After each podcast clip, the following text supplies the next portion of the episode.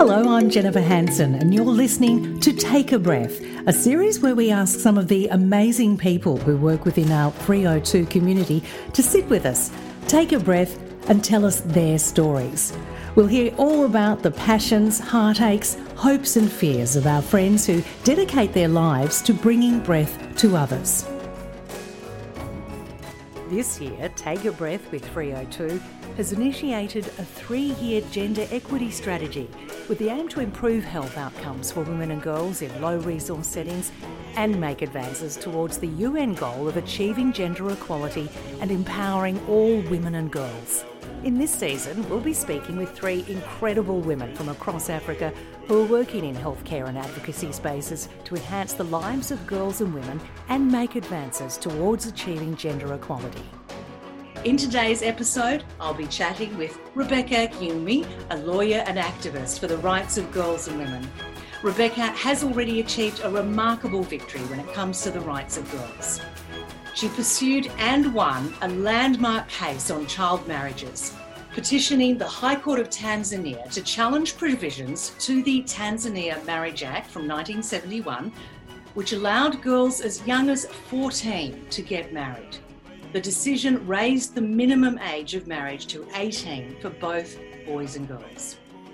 Rebecca, welcome to the podcast. You have been instrumental in bringing about a vitally important change to the law regarding child marriages.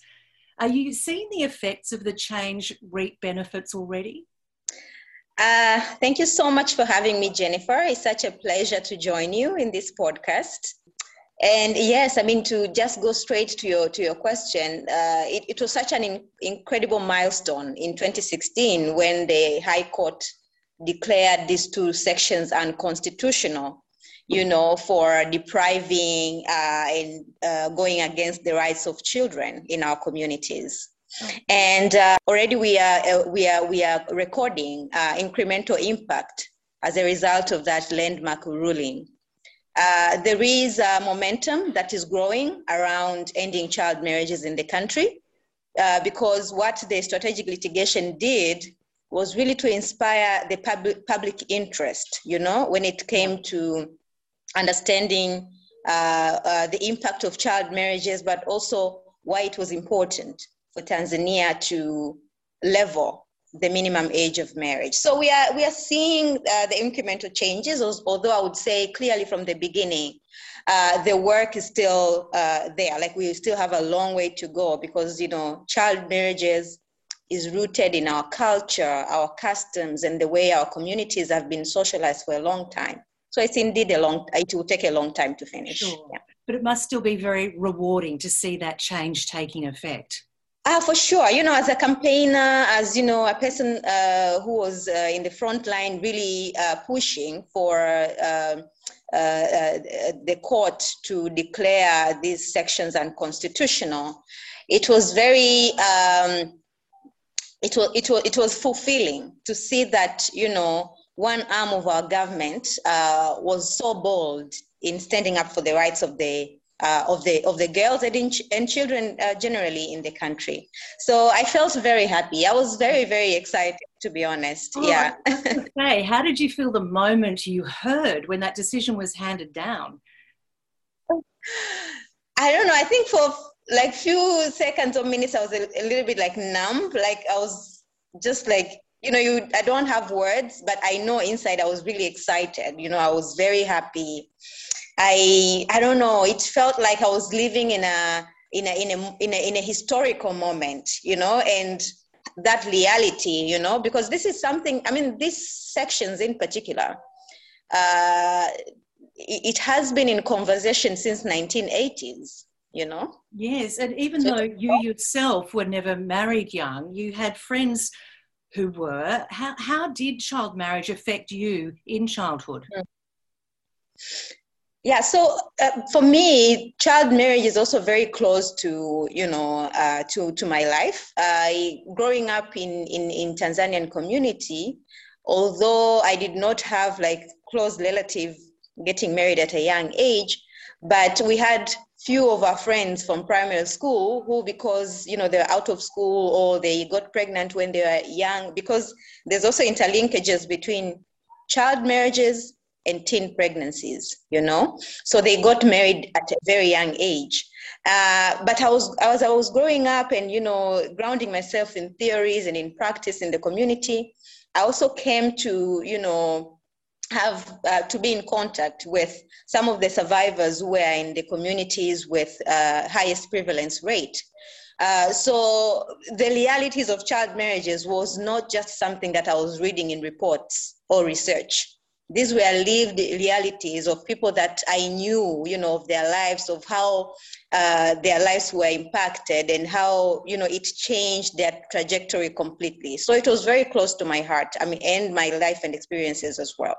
And what was the general feeling from those women, friends of yours, when they reached adulthood looking back? You know, did they accept what happened to them? Were they angry?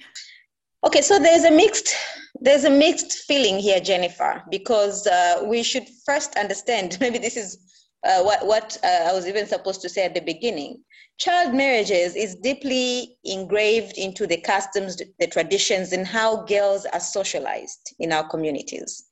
That you know, no matter how much you do, no matter how much you achieve, your achievement is actually attached to your reproductive roles. You know, how many children you you know you have you have bad you know.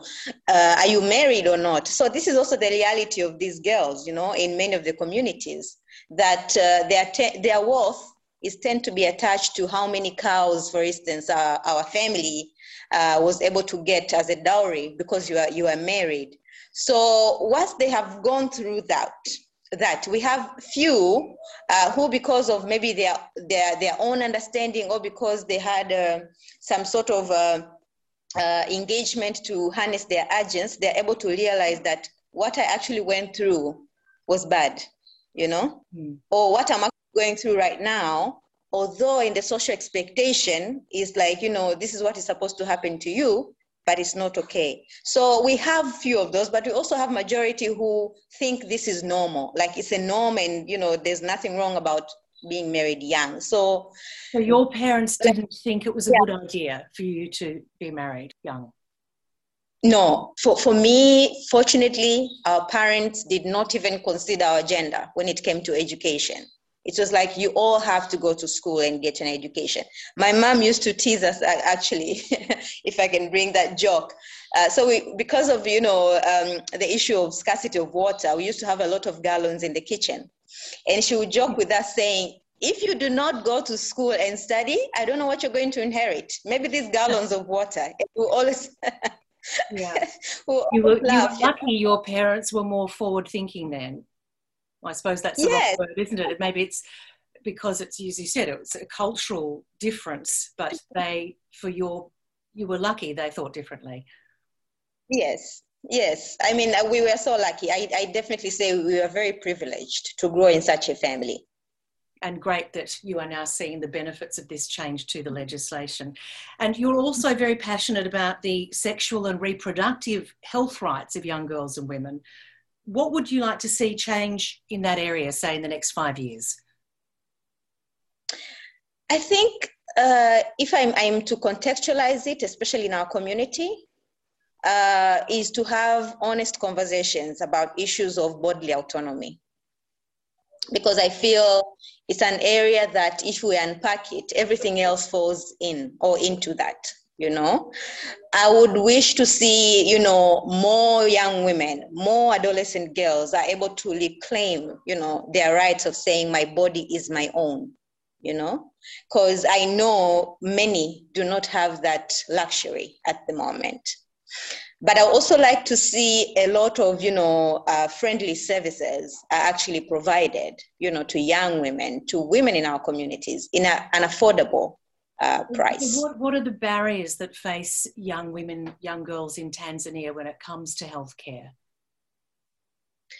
Uh, so there, there, there, there, I can actually categorize them in like, you know, two or three places, you know. Uh, we have issues around supply, you know, that uh, young women, despite the fact that they are aware of their rights and their bodies and they want to have correct information, you, we do not have a lot of, you know, information or products available, you know. And then, of course, there is also issue of uh, um, understanding where I think it falls within the category I would call demand.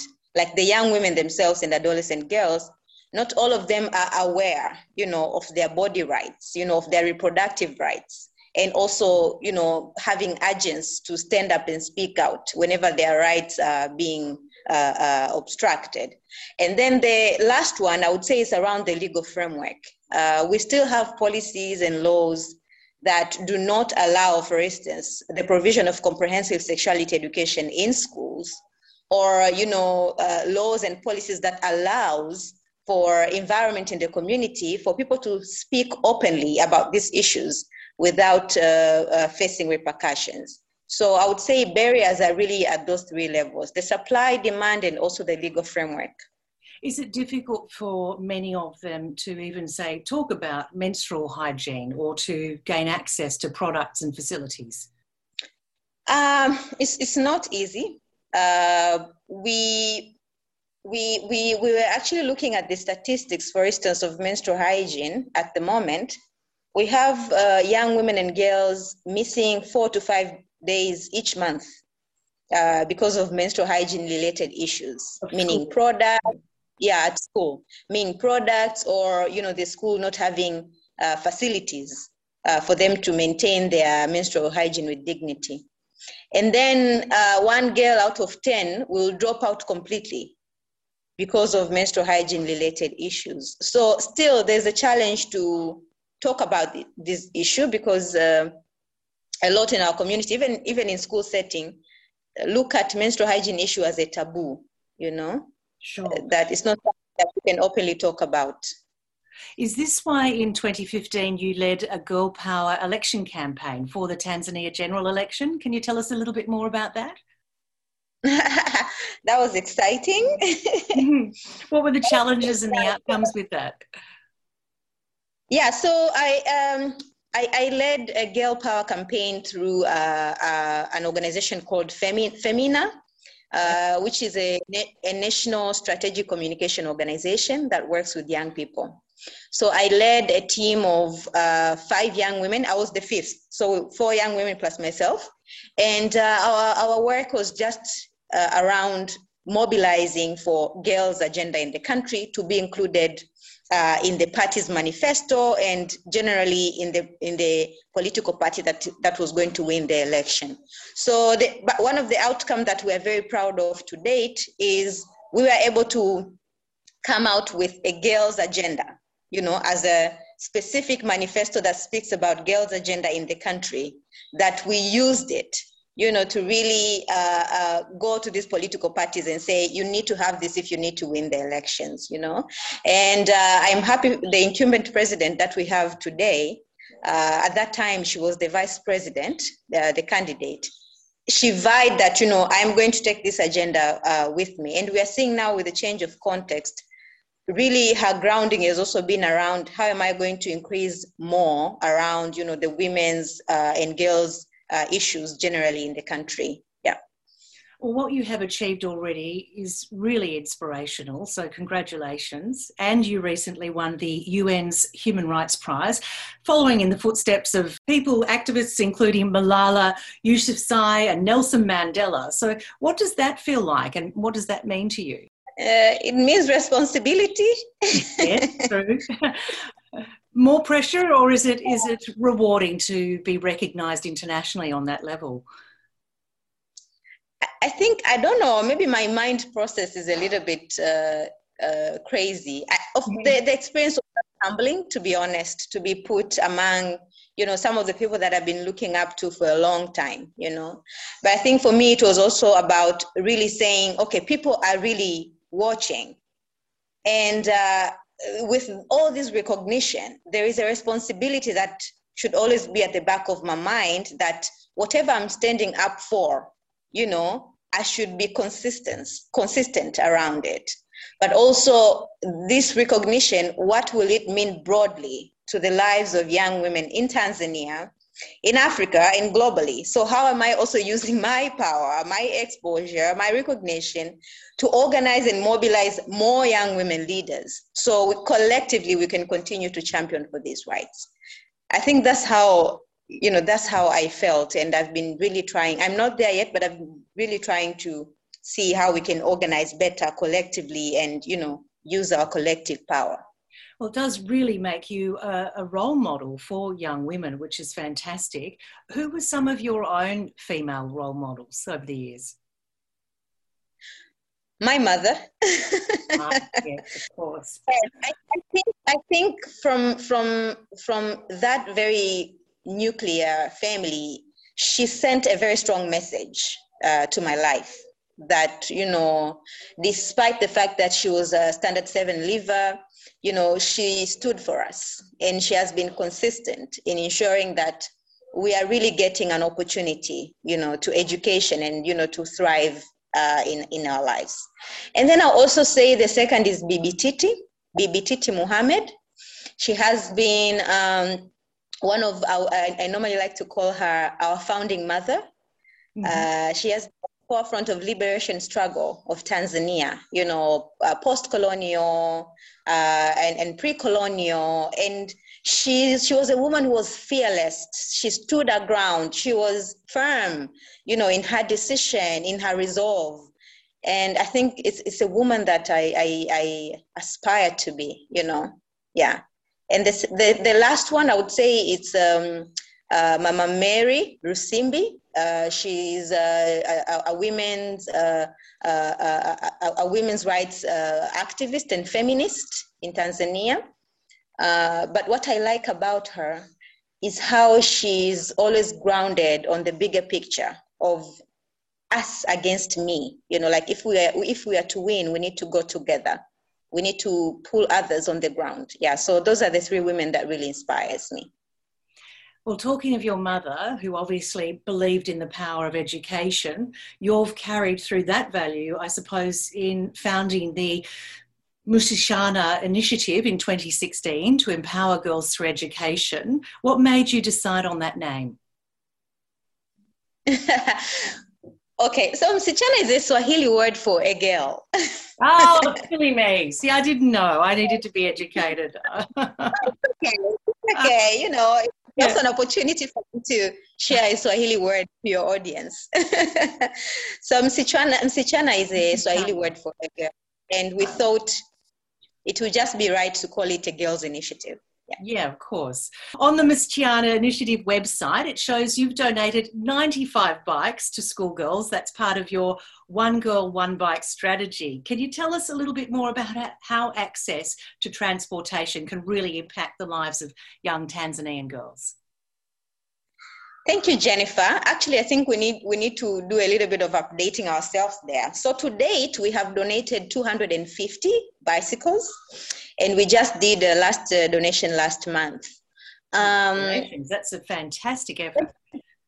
Yeah, thank you. But we thank our partners as well for you know believing in us. Yeah. So um, why bicycle? Uh, so one of the finding that we ground this donation uh, um, on is the finding that uh, uh, Co-Impact Collab did around, you know, how can we, how to enhance access to education for girls in particular.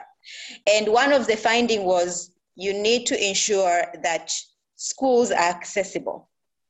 And with access, it means schools are near the community or the, the where the girls are living, or you should have tools that ensure they can get to school. So for us, bicycle was really uh, an incentive that we wanted to put because we know a lot of our schools, especially secondary schools, are way far from where girls are living, like from 10 kilometers, 15 kilometers, and girls have to walk from their homes to school. And as a result, they have they've also been prone to incidences of sexual and gender-based violence, you know, like rape, or sometimes because the school is very far, they get tired, they get demotivated, and some families have been using that as an excuse to marry off some of the girls. Yeah. So we use bicycle as a tool, as an as incentive to get girls to school and get them motivated. But sometimes at the end, although we know that is probably a bigger outcome and we might not contribute to that uh, ourselves, like alone, is increased performance. Yes. Oh, I think it's a wonderful initiative. It sounds fabulous. Um, so many challenges, though, that you face with your battles for equality, and as well in the last two years, we've had COVID to complicate matters. What sort of complications have arisen from the pandemic in Tanzania? Um, it's a big question, I know. so there is there is uh, what COVID did, and then challenges. I think bottlenecks around the work that we do, if mistaken. Yeah. So I, I think COVID is one of the challenges, of course. Uh, but I think what COVID has done, maybe not just to Tanzania alone, to many countries, and especially African countries, is to expose the violence that women and girls have been facing for a long time. So for Tanzania, uh, for instance, we did a special fact finding in Loliondo, uh, where during the time that Tanzania had a short uh, uh, lockdown and schools were closed, many girls were actually forced to get married. And many girls, actually the, the number of girls who are getting pregnant because they're at home and you know there is all of that actually spiked.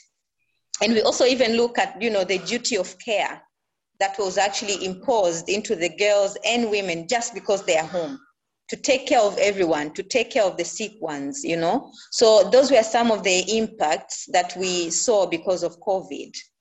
Uh, but in terms of broader challenges, I think issues and agendas around women's and girls' rights, women health, women bodies have a lot of backlash, you know, not just in Tanzania, but, you know, generally in many countries.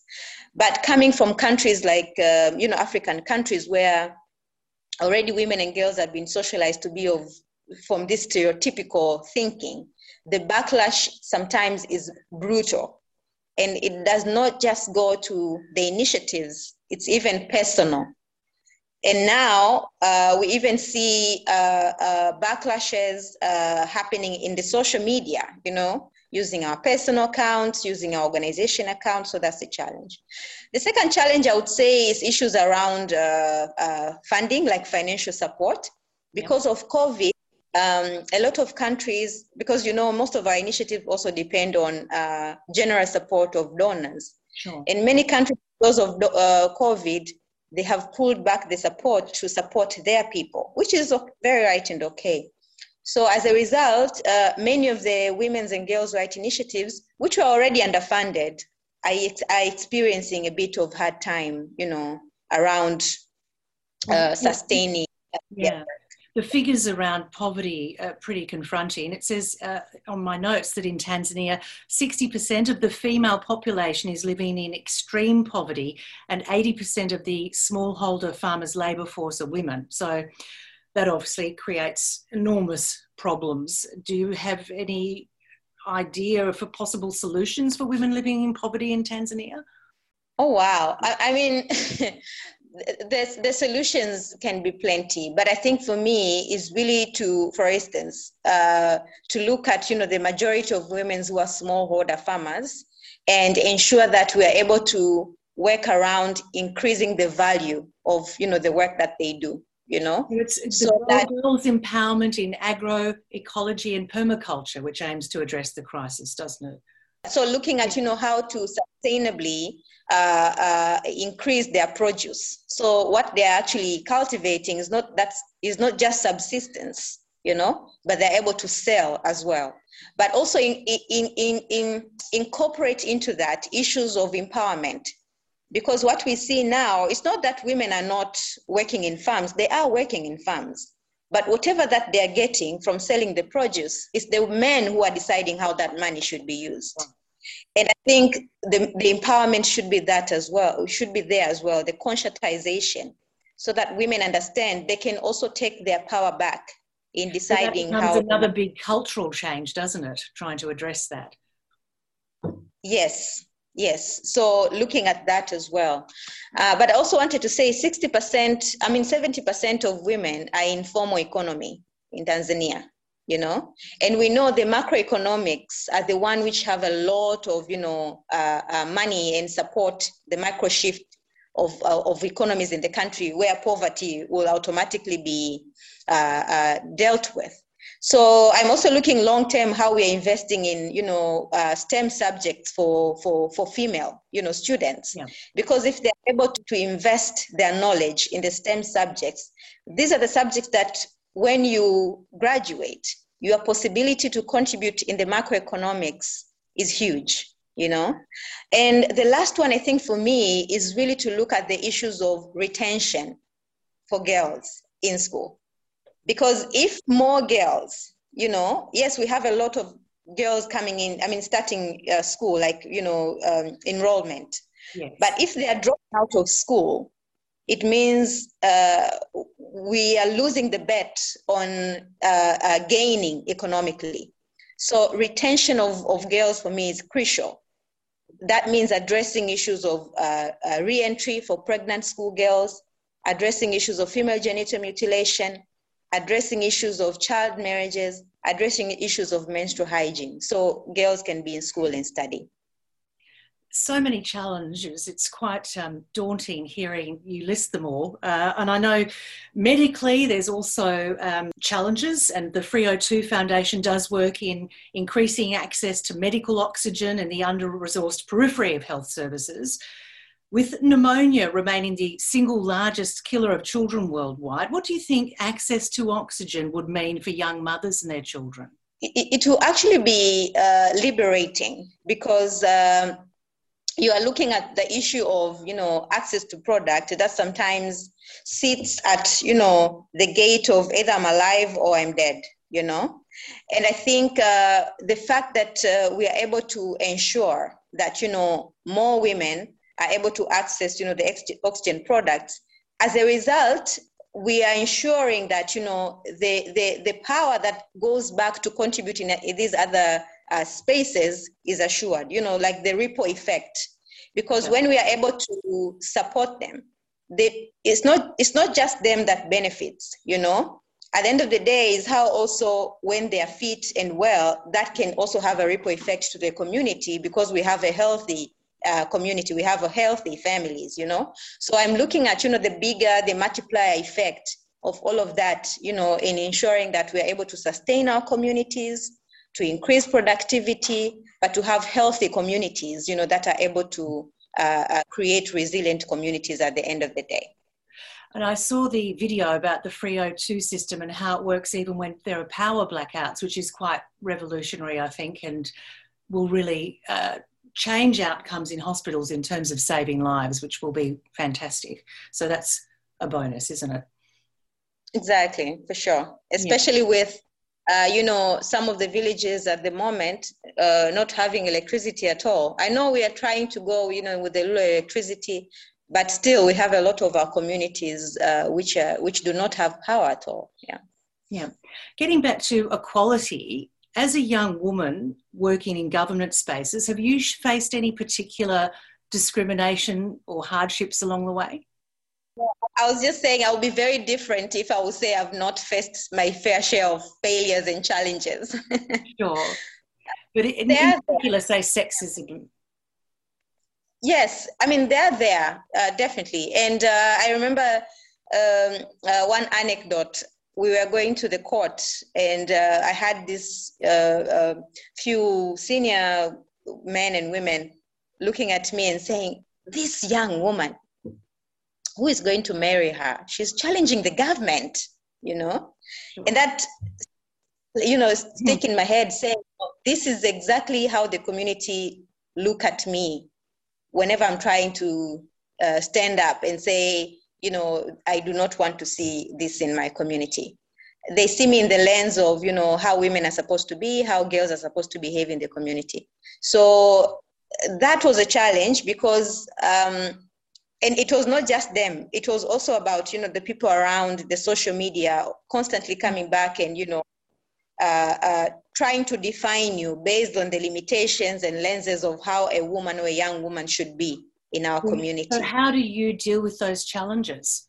Uh, so, I learned actually, I learned to develop a very strong support system. You know, people who are around me who always uh, nourish the energy that I have, you know, and not drain me.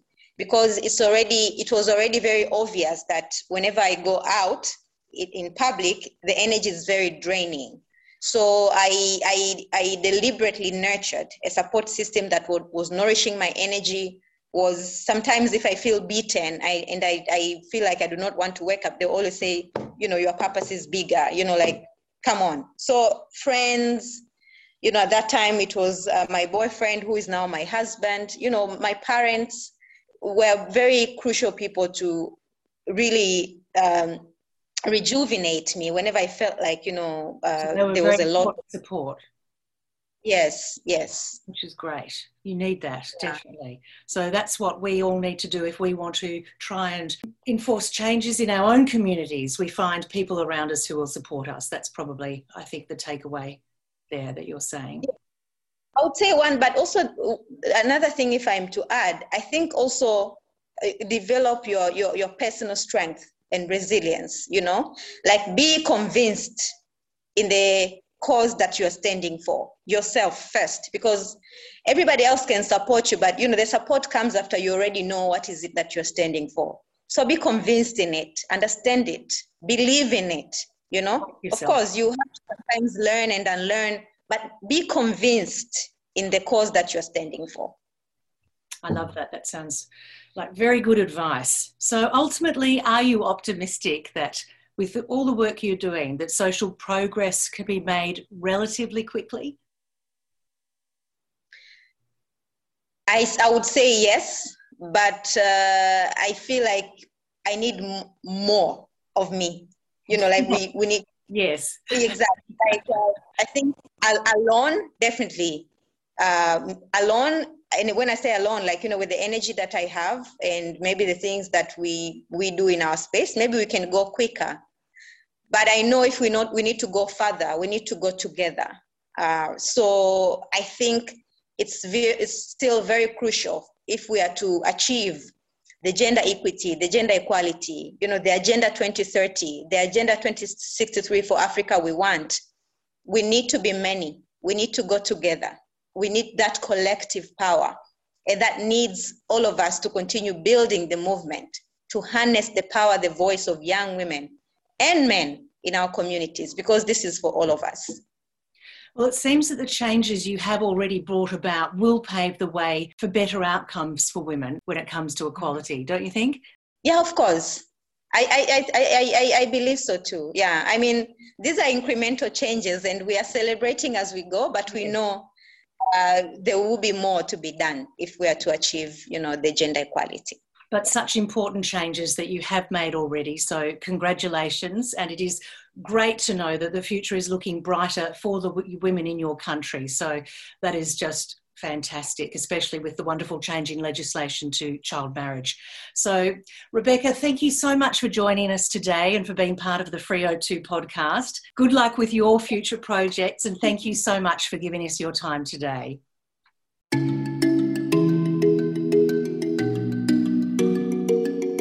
Thanks for taking the time to listen to our podcast. In this current context of COVID 19, accessible oxygen supply is critical. A hypoxic child cannot survive seven minutes without constant oxygen supply. That's how quickly a baby's life is lost. And that's why Freo2 have made it their mission to keep the oxygen flowing even when the power cuts out. Please like, share, and subscribe to this podcast.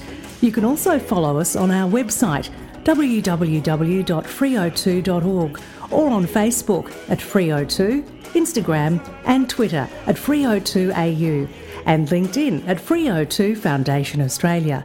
Thanks for listening.